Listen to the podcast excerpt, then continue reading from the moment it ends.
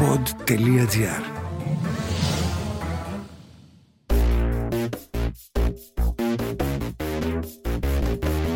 Αρχαίο Storyteller and Friends με το διδάκτορα κλασικής αρχαιολογίας Θόδωρο Παπακώστα.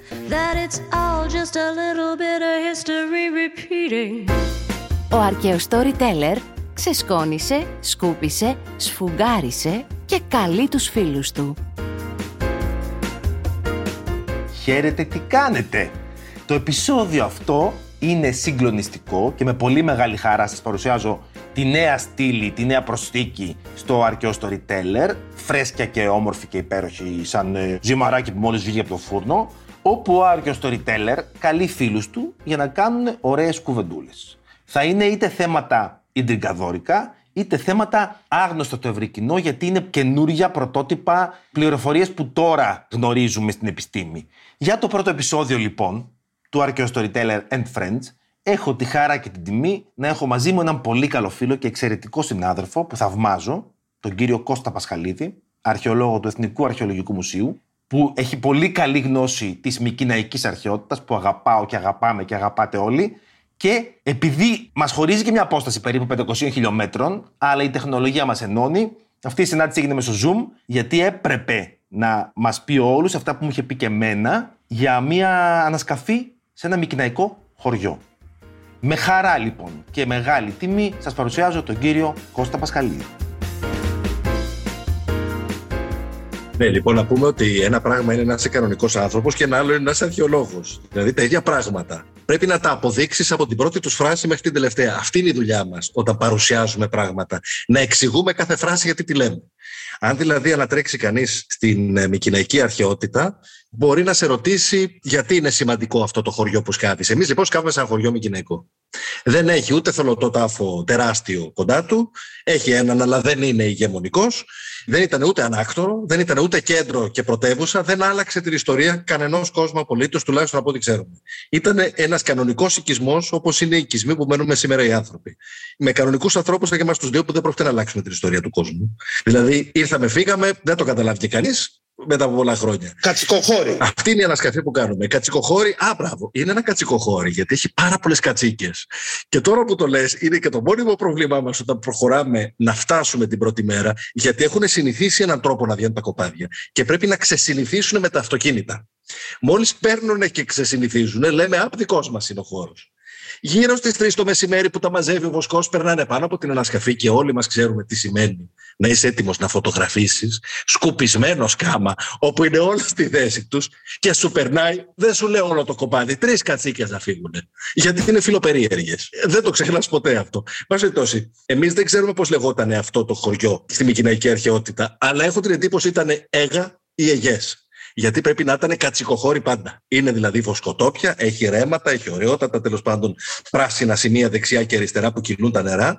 Και πάνω ο λόφος έχει άγριες μυγδαλιέ και βοσκοτόπια. Δηλαδή περνάνε τα. Πού είναι το μέρος, Είναι στα περίχωρα της Πάτρας η ιστορία μας, δηλαδή πηγαίνουμε 36 αιώνες πριν από όπου μια ομάδα ανθρώπων ανεβαίνει ψηλά σε ένα λόφο, βλέπει από κάτω μια θέα απέραντη από το Ρίο, την Παλιοβούνα, στην Ετωλακαρνανία, το άνοιγμα του Ιωνίου και κάτω μέχρι τον Άραξο. Όλο όλο αυτό το πανόραμα και λέει τι ωραία, εδώ θα χτίσουμε. Εδώ θα ξεκινήσουμε τέλος πάντων την εποπτεία μας. Και χτίζουν ένα χωριό το 16ο αιώνα π.Χ. 36 αιώνες πριν από σήμερα.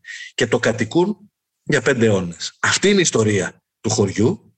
Και ο τρόπος για να το καταλάβουμε είναι η ανασκαφή από πάνω προς τα κάτω. Όπως γίνεται πάντα, πολύ προσεκτικά, σε πολύ μικρή κλίμακα, για να μπορούμε να αντιλαμβανόμαστε εγκαίρω τι βρίσκουμε, πού κάνουμε λάθος και να μην το επαναλάβουμε παραδίπλα. Αυτή είναι η διαδικασία της ανασκαφής.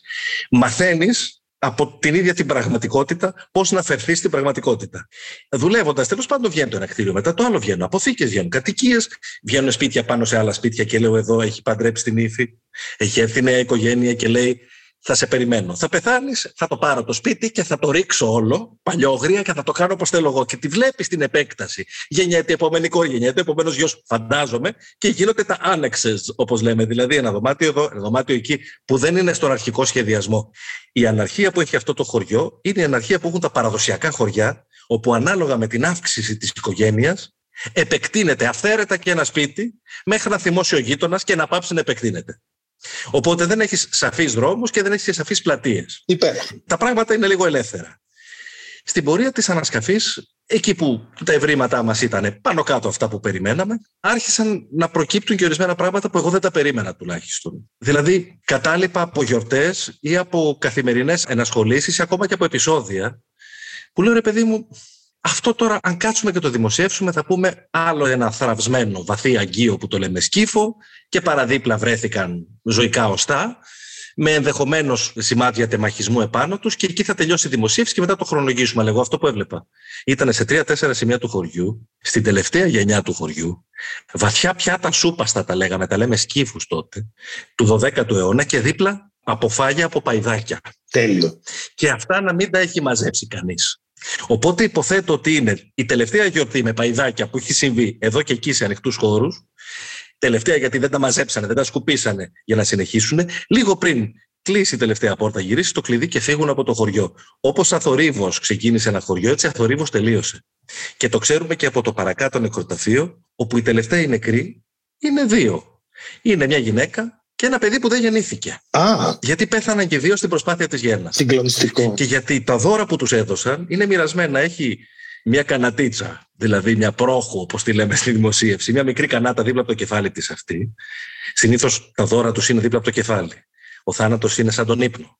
Αν ξυπνήσεις μες στη νύχτα και θες να πιεις νερό, το βρεις δίπλα σου, απλύνει το χέρι. Οπότε συνήθως είναι και από τη δεξιά μεριά. Το έχω παρατηρήσει αυτό. Θα μπορούσα να μην το κάνω, το παρατήρησα. Για μένα έχει σημασία. Και εκεί κοντά στα πόδια της βρέθηκε στο χώρο της λεκάνης, δεν κατάφερε να το γεννήσει. Ποτέ το έμβριο των 40 εβδομάδων ήταν αυτή η τραγική στιγμή της γέννα με την αγωνία. Αυτή ήταν μόνο 14 χρονών. Δεν είχε αναπτυχθεί το σώμα της για να μπορέσει να γεννήσει ένα μεγάλο παιδί. Το θέμα είναι ότι στην περιοχή των ποδιών είχαν ακουμπήσει δύο πολύ μικρούς ψευδόστομους αμφορείς, πολύ μικρούς, δηλαδή χωράνε στο χέρι μου στην παλάμη μου. Τους έχω φωτογραφίσει και τους δύο πάνω στην παλάμη μου. Είναι μικρογραφικά αγγεία, είναι μινιατούρε. Μη μου τρομάζεις τον κόσμο. Ο ψευδόστομο αμφορέας είναι ένα μικρό αγκιάκι το οποίο έχει ναι, ναι, ναι, ναι. ένα διακοσμητικό στόμιο. Γι' αυτό το λέω ψευδόστομο αμφορέα. Ναι, ναι, ένα ψεύτικο και ένα αληθινό. Και εκεί πέρα το μυαλό μου πάει χωρίς πάλι να είναι υποχρέωσή μας, αλλά ρε παιδί μου λες ότι δεν μπορείς να βάλει και τον εαυτό στην ερμηνευτική μέσα, ότι αυτά τα δώρα είναι για το παιδί. Ε, τα δυο μικρά είναι στη θέση των ποδιών της για το παιδί και το δικό της είναι δίπλα της.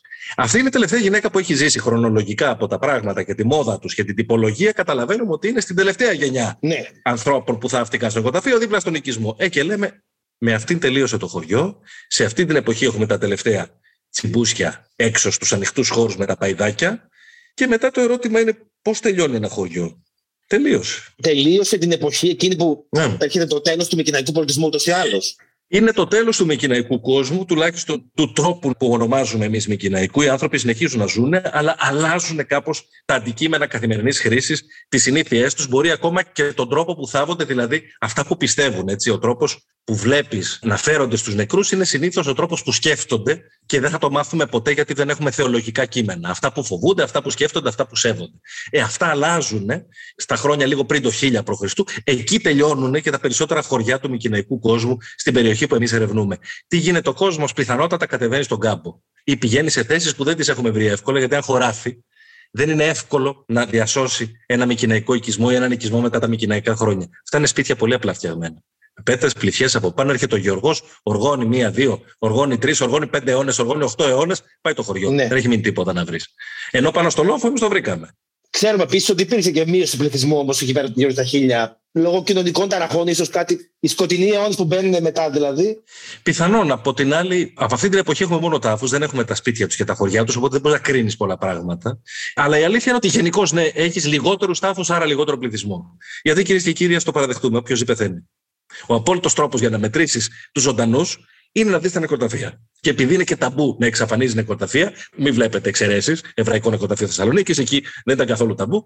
Ε, Συνήθως από τους τάφους καταλαβαίνεις και πόσοι έζησαν. Δεν ζει κανείς για πάντα. Εκτός ίσως από το κύριο ταμπού της εποχής του Χαλκού, δηλαδή τους Μινοίτε, την εποχή των νέων ανακτόρων. Γιατί ξέρετε, από το 1700 έως το 1600 περίπου, περίπου για 100 χρόνια, που τα ορίζουμε ως την εποχή των νέων ανακτόρων στην Κρήτη, δεν έχουμε τάφους. Δεν έχουμε τάφους όμως. Καθόλου τάφους. Δεν έχουμε πυρές. Δεν έχουμε μάζες από στάδια λιμένα σε γκρεμούς να πεις ότι τους ρίχνουν κάπου ή τους εκθέτουν.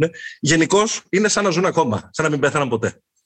Λέω ταμπού γιατί δεν μας το δίδαξαν Όταν πήγα να διαβάσω τα πράγματα, είπα ότι ωραία. Στις Μικίνες έχουμε το 16ο αιώνα, τους χρυσούς κύκλους, με τους χρυσούς τέλος πάντων νεκρούς, οι οποίοι είναι σύγχρονοι με τα νέα ανάκτορα της Κροσουά. Πώς είναι θα μένεις στην Κρήτη; Ε, πήγαινε βρέζουν τώρα ένα νεκροταφείο που να είναι από την εποχή των ανακτόρων. Δεν υπάρχει κανένα. Από, μπορεί και κανένα δύο εκατομμύρια ανθρώπους που ζήσαν 100-150 χρόνια στην πιο πυκνοκατοικημένη εποχή της Κρήτης, να έχουμε 30 σκελετούς. Και επειδή, όπως είπαμε νωρίτερα, οι νεκροί δεν φεύγουν από τη θέση τους, αυτό που καταλαβαίνουμε ότι δεν τους θάβουν. Έλα μου και πες μου τι τους κάνουν. Ενδιαφέρον ερώτημα, με πολλαπλές απαντήσεις. Πάντως, ο τρόπος που μιλούμε για αυτά τα πράγματα, ο τρόπος που μιλούμε για το παρελθόν, καμιά φορά δείχνει και την οπτική μας γωνία. Δηλαδή, για έναν αιώνα και η μινοϊκή αρχαιολογία ήταν μια αρχαιολογία χαράς, χρώματος, αισιοδοξίας. Ε, τώρα μην το πολυδιηλίζουμε το πράγμα και ψάχνουμε τα χαμένα νοικοταφεία. Παρ' όλα αυτά, με τα ερωτήματα πάει κανείς μπροστά τα πράγματα. Και ένα ερώτημα για να γυρίσω πίσω στο προσωπικό χωριό το δικό μας είναι: Ωραία, έχεις το χωριό, έχεις τις εποχές που κατοικούν, έχεις τα πράγματα που τρώνε, πίνουν και τα δωμάτια που κοιμούνται. Και έχεις και τα σπίτια που επεκτείνονται, γιατί έχουμε παντρευτεί και έχει γίνει ένας χαμός. Αγαπάνε οι Μικυναίοι τα παιδιά τους. Έλαντε. Μπορεί κάποιος να πει ναι, γιατί είναι άνθρωποι κλπ. Αυτό δεν είναι απόδειξη. Η απόδειξη είναι να τη βρεις. Να βρεις τον τρόπο που τους έχουν φερθεί. Από τον τρόπο που έχεις φερθεί στα παιδιά σου ή στους συγγενείς σου και για να το πει ο αρχαιολόγος, είναι από εκεί που θα τους βρεις θαμένου. Αλλιώς δεν υπάρχει περίπτωση να τους βρεις. Η φωτογραφία τους για μας είναι η ταφή. Από τον τρόπο που τους έχουν φερθεί, μπορείς να υποθέσεις ότι τους πετάξανε, αδιαφορήσανε, αγανακτήσανε και είπαν άντε να πεθάνει γρήγορα να την κληρονομήσουμε, ή τους έλειψαν αφόρητα. Και υπάρχουν πράξεις αγάπης, οι οποίες ρε παιδί μου δεν ξεγράφουν και είναι και σε αυτό το χωριό. Που λες τώρα τι σχέση έχει το χωριό με τους τάφους; Η τάφη, είπαμε, είναι στο νοικοταφείο παραδίπλα. Έλα μου ντε τώρα που στο χωριό, στην πρώτη γενιά των ανθρώπων που ανέβηκαν στον λόφο, είδαν τι είπαν, τι ωραία, θα κάνουμε μια υποπία, θα ξεκινήσουμε το χωριό. Αυτό είπα νωρίτερα. Αυτοί λοιπόν, κάποια παιδιά που τους πέθαναν, είτε στη γέννα, είτε ενδεχομένως ήταν αποβολές λίγο πριν γεννηθούν, είτε πέθαναν πριν σαραντήσουν, άντε βγάλανε και δύο μήνες και πέθαναν τα παιδάκια, δεν τα θάψανε στο νοικοταφείο. Τα θάψανε κάτω από το σπίτια. Ανοίξανε λακκούβες δηλαδή στα δάπεδα, στα πατώματα και βάλανε μέσα σε φροντισμένα τα φάκια τα βρέφη. Ήταν νεογέννητα, ήταν περίπου νεογέννητα. Και μετά αποφάσισαν ότι δεν θα συνεχίσουν αυτή την παράδοση στι επόμενε γενιές. Δηλαδή, 50 χρόνια μετά δεν το κάνουν άλλο.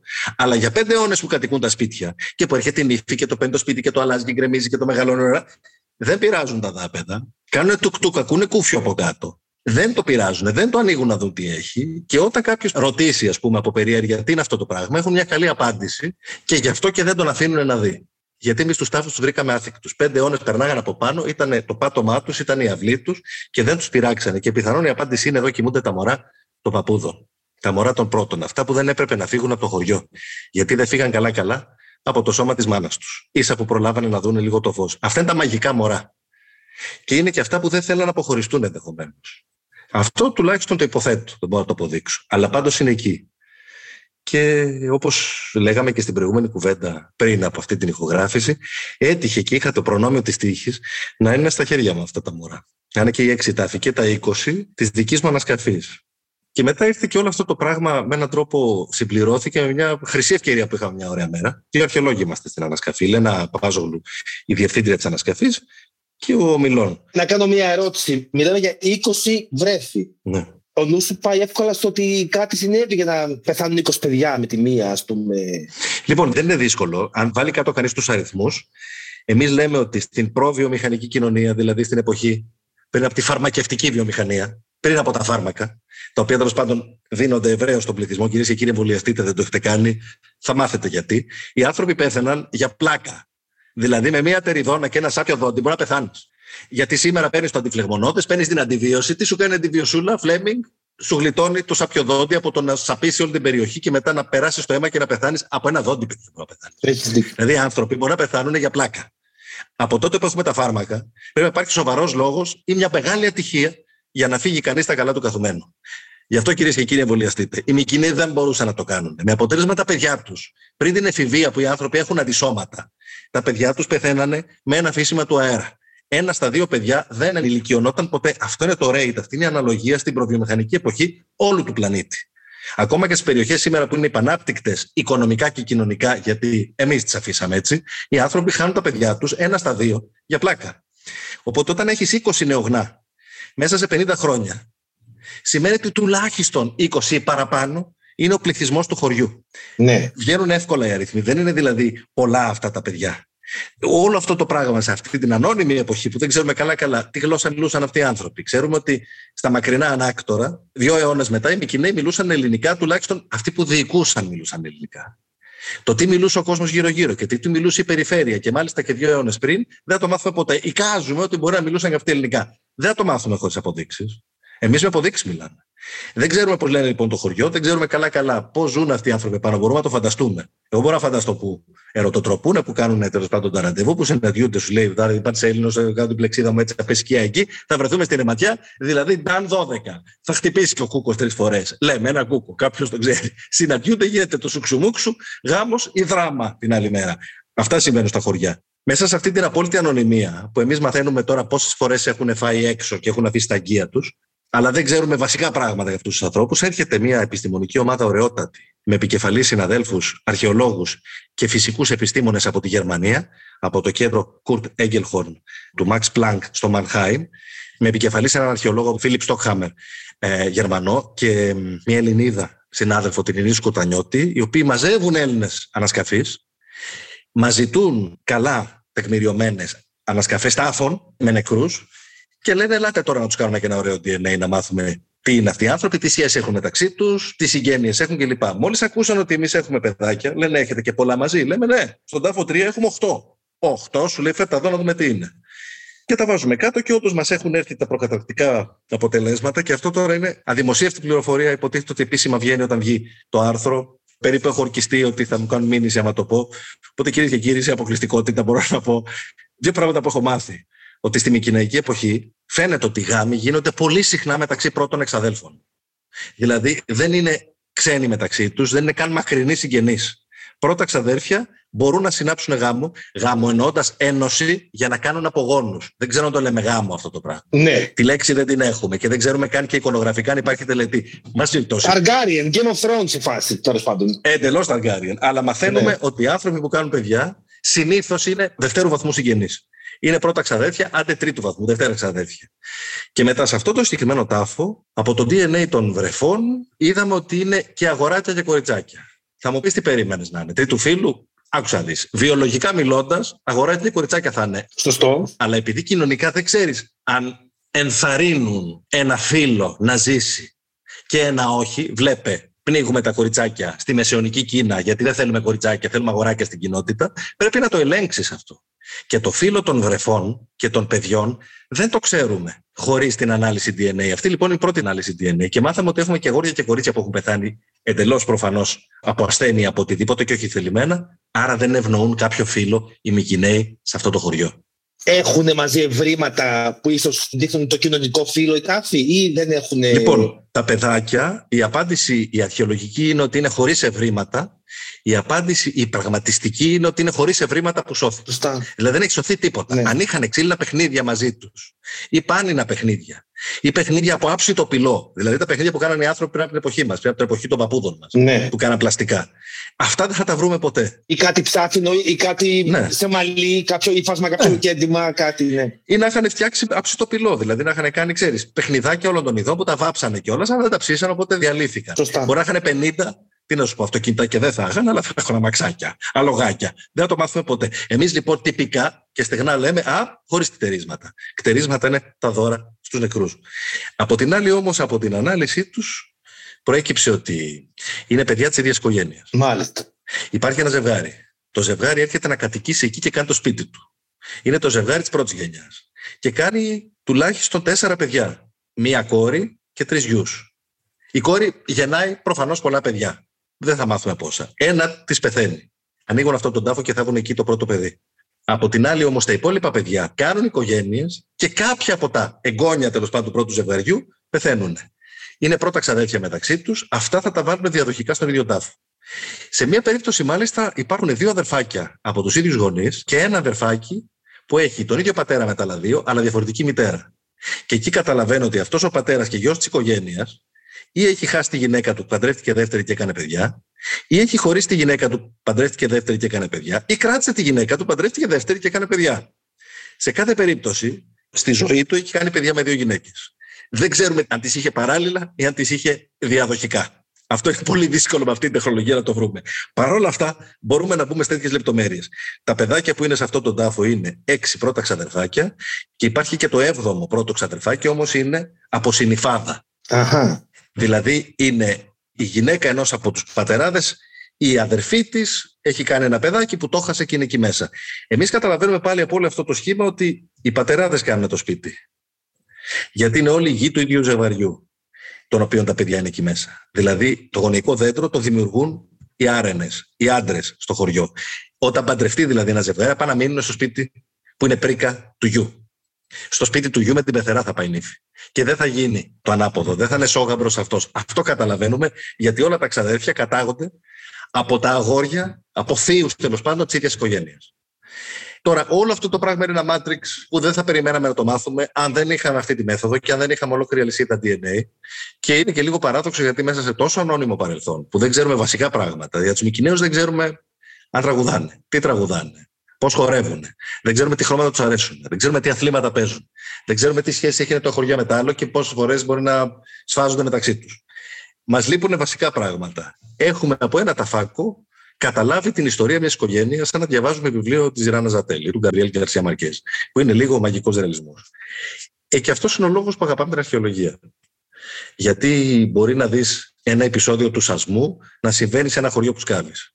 Ή ρε παιδί μου της άγρια μέλισσε. Ή πάρε ένα σύριαλ που σου αρέσει και που σε συνεπέρνει. Όντως, αυτό σκεφτόμουν και εγώ ότι είναι σαν που το πέρα στα σύριαλ, σαν με και επειδή όλο αυτό συμβαίνει και σε ένα φυσικό τοπίο που δεν είναι και ο αστικός σου χώρος που κατοικείς, δηλαδή πηγαίνεις εκεί, βλέπεις τις κατσικούλες. Θυμάσαι κάθε χρόνο πώς μυρίζουν οι κατσικούλες από την προηγούμενη χρονιά, γιατί δεν έχουμε μεγαλώσει με τη μυρωδιά της κατσίκας, τουλάχιστον τα πιο πολλά παιδιά της πόλης. Εκεί τα μαθαίνουμε, δεν ανασκαφή. Για τους αρχαιολόγους, δηλαδή, όλη αυτή η διαδικασία δεν ε, μας μαθαίνει μόνο το παρελθόν, μας μαθαίνει κυρίως τους τόπους που δεν έχουμε πάει ποτέ στη ζωή μας. Και πώς ζουν οι άλλοι άνθρωποι ή πώς ζούσαν οι άνθρωποι τόσου αιώνες.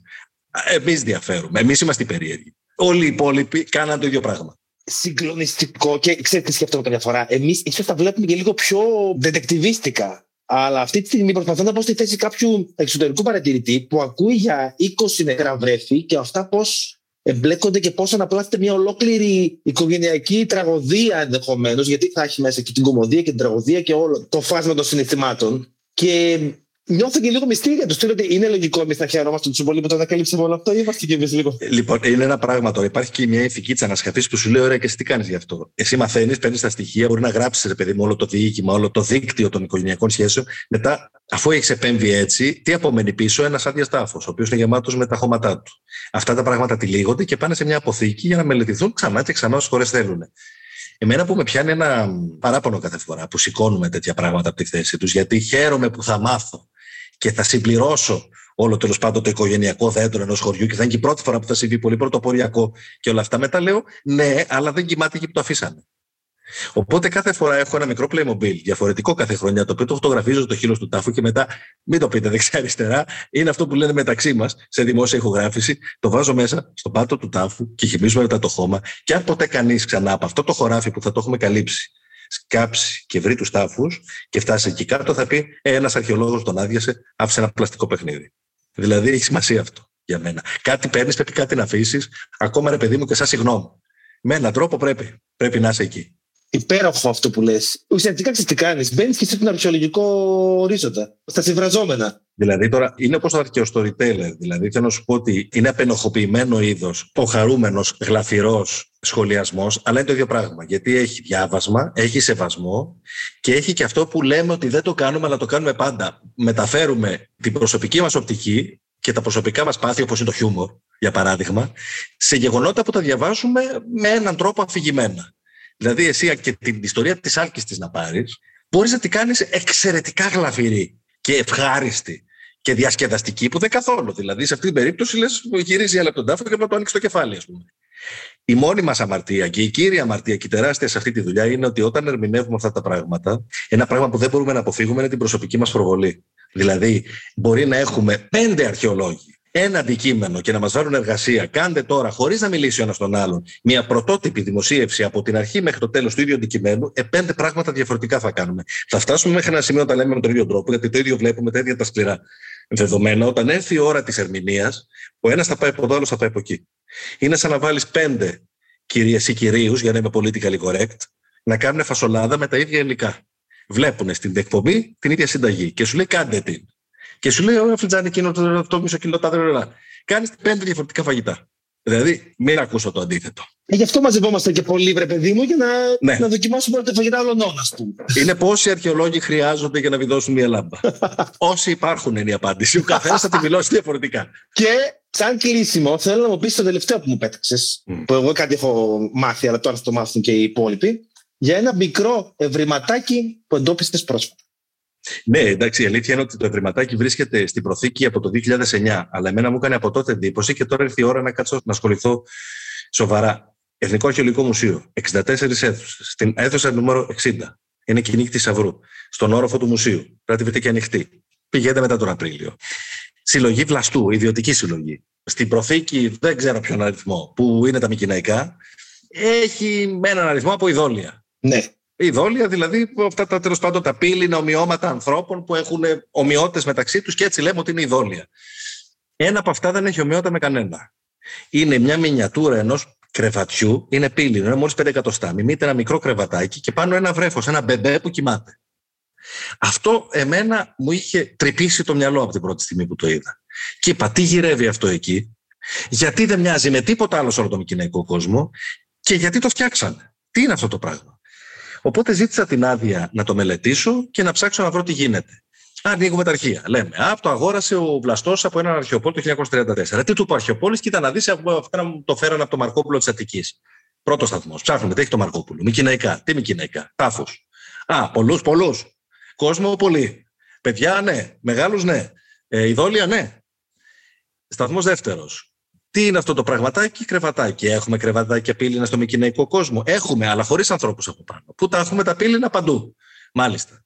Μπαίνουμε, διαβάζουμε την αποδομητική αρχαιολογία. Έχουμε και φίλους κοινούς οι οποίοι την αγαπούν πάρα πολύ. Την αρχαιολογία του όχι. Δεν είναι αυτό που νομίζετε. Μεγάλη σχολή αυτή, μην το αναλύσουμε τώρα. Η αρχαιολογία του όχι δεν είναι αυτό που νομίζετε. Λέει ναι, κυρίες και κύριοι, τόσα χρόνια λέγατε ότι τα ειδόλια πηγαίνουν με παιδικές ταφές. Όχι, έχουμε βρει ειδόλια και με ενηλίκους. Λέω μάλιστα ευχαριστώ. Να δω εγώ λιγάκι στην περιοχή μου τι; Να δω λίγο στο γεωγραφική μου περιοχή και ψάχνω όλα τα μικυναϊκά νοικοταφεία της Αττικής που έχουν γίνει βιβλία και γυρίζω σελίδες με τις ώρες και βλέπω ότι τα ειδόλια έχουν βρεθεί με παιδιά. Δεν υπάρχει ούτε ένα που να έχει βρεθεί με μεγαλύτερο άνθρωπο από παιδί. Οπότε λέω, Α, και το δικό μου. Αν επιστέψουμε τον αρχαίο πόλιο ότι είναι από το Μαρκόπουλο. Έχει μικυναϊκέ θέσεις. Έχει δόλια από τάφους. Αν ήταν σε τάφο, ήταν σε παιδικό τάφο. Γιατί να ήταν σε τάφο, γιατί δεν έχουμε ρε παιδιά πολλά πράγματα εκτός τάφου οι οικισμοί έχουν γίνει φως τηλέφωνο. Πήγανε οι γεωργοί από πάνω, περάσανε αεροδρόμιο το σπάτο, περάσανε δρόμοι, τα διαλύσαν όλα. Ακέραια πράγματα δεν έχουμε. Αυτό είναι ακέραιο. 99% είναι από τάφο. Οπότε είναι από παιδικό. Και δείχνει ένα παιδάκι που κοιμάται. Και τι κάνει σε αυτή την περίπτωση; Κοιτάς και τις φθορές και έχει ζήματα πάνω στα σπασίματα. Ναι. Όπως έχει ζήματα από το χώμα, έτσι. Δηλαδή έχει μείνει 33 αιώνες εκεί πέρα, έχει πιάσει υγρασία πάνω, όλη η επιφάνεια. Έχει πιάσει υγρασία το ίδιο η ακέραιη επιφάνεια, η γυαλισμένη, με τη σπασμένη επιφάνεια, δηλαδή τα σπασίματα παλιά. Έχει την ίδια δηλαδή φορά και το καλό και το σπασμένο, που σημαίνει σπασμένο μπήκε εκεί μέσα. Που σημαίνει ότι έχει ζήσει και πριν μπει εκεί μέσα. Και τι ήταν αυτό, αφού είναι σε τάφο παιδιού πιθανότατα, είναι το παιχνίδι του. Και έρχεται η ώρα να πάει μαζί του. Και δείχνει ένα μωρό που κοιμάται, σε ένα παιδάκι που το βάζουν να κοιμηθεί. Και για μένα αυτό το πράγμα είναι, ρε παιδί μου, η ανάγκη να φύγεις από τον αφόρητο πόνο και να το κάνεις ένα νούρισμα. Και να του πεις, έλα, ύπνε πάρτο και ξαναφέρ το όταν λύσει ο πετεινός. Είναι ένας τρόπος τέλος πάντων να δώσεις μια ζωή σε κάτι που είναι σε μια προθήκη από κάποιον που το αγόρασε από κάποιον άλλον, δηλαδή δεν το βρήκαμε σε ένα σκαφί και σε μια αίθουσα που ανοίγει μετά τον Απρίλιο, ανάμεσα σε πάρα πολλά πράγματα, 11.000 αντικείμενα, στο μεγαλύτερο μουσείο της χώρας. Λοιπόν, προσκαλώ όποιος τον ακούει και θέλει να πάει στο μουσείο να πάει να το πει αυτό το πράγμα. Το βγάλετε φωτογραφίες, κάντε και tag στα social media που είπες ότι είναι συλλογή βλαστού, δεύτερο όροφο. Συλλογή Βλαστού, πρώτος όροφος δηλαδή είναι ο πάνω όροφος του μουσείου, πάνω, ναι. αίθουσα 60, εκεί που ξεκινάνε τέλος πάντων με τα μινοϊκά και τα μυκηναϊκά για να πάει μετά σε όλα αυτά τα αγγεία και τα πάρα πολύ ωραία πράγματα που εσείς οι κλασικοί συνάδελφοι τα αγαπάτε πολύ, αλλά εμείς οι μυκηναϊκοί λέμε εντάξει, ok, okay, αφήστε μας ήσυχους με τα αριστούργήματά σας. Εμείς έχουμε πολύ genuine πράγματα στην προϊστορία. Αυτά. Είναι τέλειο όμως. Είναι συγκλονιστικό και είναι τέλειο. Και είναι πολύ κλισέ αυτό που θα πω, αλλά δεν πειράζει να το πω. Γιατί είναι τόσο υπέροχο και οικουμενικό που συγχωρεί την κλισεδιά. ότι ένα απλό πραγματάκι, ας πούμε, σε μια βιτρινούλα στην άκρη, ναι, ναι, ναι. μπορεί να σου φέρει και να σου κρύψει τον πόνο του γονιού που έχασε το παιδί του πριν από 35 αιώνες. Και τη φαντασία που έχουν τα παιδιά, ρε παιδί μου, να παίζουν με παιχνίδια που είναι Δηλαδή είναι τα κοριτσάκια που μόλις έχουν σηκωθεί από το καρότσι που τις πηγαίνανε βόλτες στις πιτσιρίκες, στις μικρές, μπεμπέ και το πρώτο τους παιχνίδι είναι ένα καρότσι με ένα κοριτσάκι. Δεν απαραίτητα με ένα κοριτσάκι, και ένα αγοράκι μπορεί να παίζει με ένα καρότσι με ένα μπεμπέ. Ναι. Έτσι, να είμαστε και politically correct. Και πολλά αγοράκια θα θέλαμε πάρα πολύ να παίζουμε με καροτσάκια με μωρά, αλλά δεν μας αφήνανε. Πάση τόση. Γίναμε αρχαιολόγοι. Και έτσι το λύσαμε το θέμα. Ασχολούμαστε με αρχαία καροτσάκια. Ευχαριστώ. πάρα πολύ ωραία. Άρα γίναμε αρχαιολόγοι, παιδιά, λόγω παιδικών τραυμάτων και καταλήπων. δεν θέλω να μου πεις άλλα τώρα. Γιατί σίγουρα θα μου ξανάρθεις να πούμε και άλλα πιο ωραία. Σε ευχαριστώ πάρα μα πάρα μα πάρα πολύ. Και εγώ Θοδωρή, πολύ. Εγώ το ήξερα πως είσαι ένας πάρα πολύ ταλαντούχος φυγητή, ένας ε, αυθεντικός storyteller. Γιατί παιδιά δεν είναι ένας μόνο αρκετός storyteller, είναι χιλιάδες εκεί πέρα έξω. Και ήταν πάρα πολύ μεγάλη τιμή και χαρά μου που σε είχα εδώ πέρα που μας αφηγήθηκες μια συγκλονιστική ιστορία για ένα κατσικοχώρι μικυναϊκό ναι. πριν από 3.500 χρόνια και μια συγκλονιστική ιστορία της οικογένειας που έχασε τόσα παιδιά. Και αυτό είναι η αρχαιολογία, παιδιά. Οι μικροί αδιάγνωστοι άνθρωποι που τσούκου τσούκου σαν χειρουργική επέμβαση θα ψάξει για να τους βρεις μέσα στο χώμα. Σε ευχαριστώ. Θεοδωρή, ευχαριστώ πάρα πολύ και μια ευχή και κατάρα που σου δίνω είναι μικυναϊκή εντελώς από την ε, μυγδαλιά. Φάει το φαΐ σου και θα πας να πεις το θανασάκι που είναι από εδώ κάτω. Αυτό πρέπει να λέγανε στα παιδιά τους. Στάνταρ. Σωστό και αυτό. Πριν κλείσουμε, θέλω να πω ότι Όποιος θέλει να σε βρει, μπορεί να σε βρει στο Facebook ως Κώστα Πασκαλίδη ή για το επιστημονικό σου έργο να ψάξεις τη σελίδα του Academia. Για όσους δεν ξέρετε, το Academia είναι, σαν να λέμε, το social media των επιστημόνων, ρε παιδί μου, που βάζουμε όλοι. Βάζουν ναι. Εγώ έχω βάλει δυο τέτοια όλα και όλα τις δημοσιεύσεις τους, τα άρθρα τους, τα βιβλία τους, τις ε, επιστημονικές τους ε, τοποθετήσεις. Ένας πολύ ωραίος ιστότοπος που μπορούμε να έχουμε πρόσβαση όλοι μας. Εκεί πέρα μπορείτε να βρείτε και πληροφορίες για τον κύριο Πασχαλίδη και το έργο του κύριου Πασχαλίδη, του υπέροχου αυτού συναδέλφου που τον ευχαριστώ πάρα πολύ και θα τον έχουμε μαζί μας ξανά σύντομα. Thank you. Ευχαριστώ πολύ. Καλό βράδυ κυρίες και κύριοι. Καλή συνέχεια και χρόνια πολλά.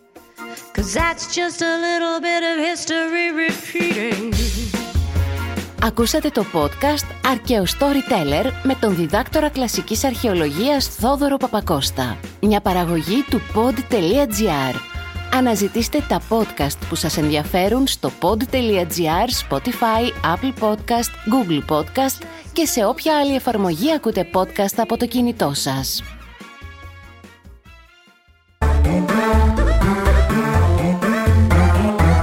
Pod.gr το καλό να ακούγεται.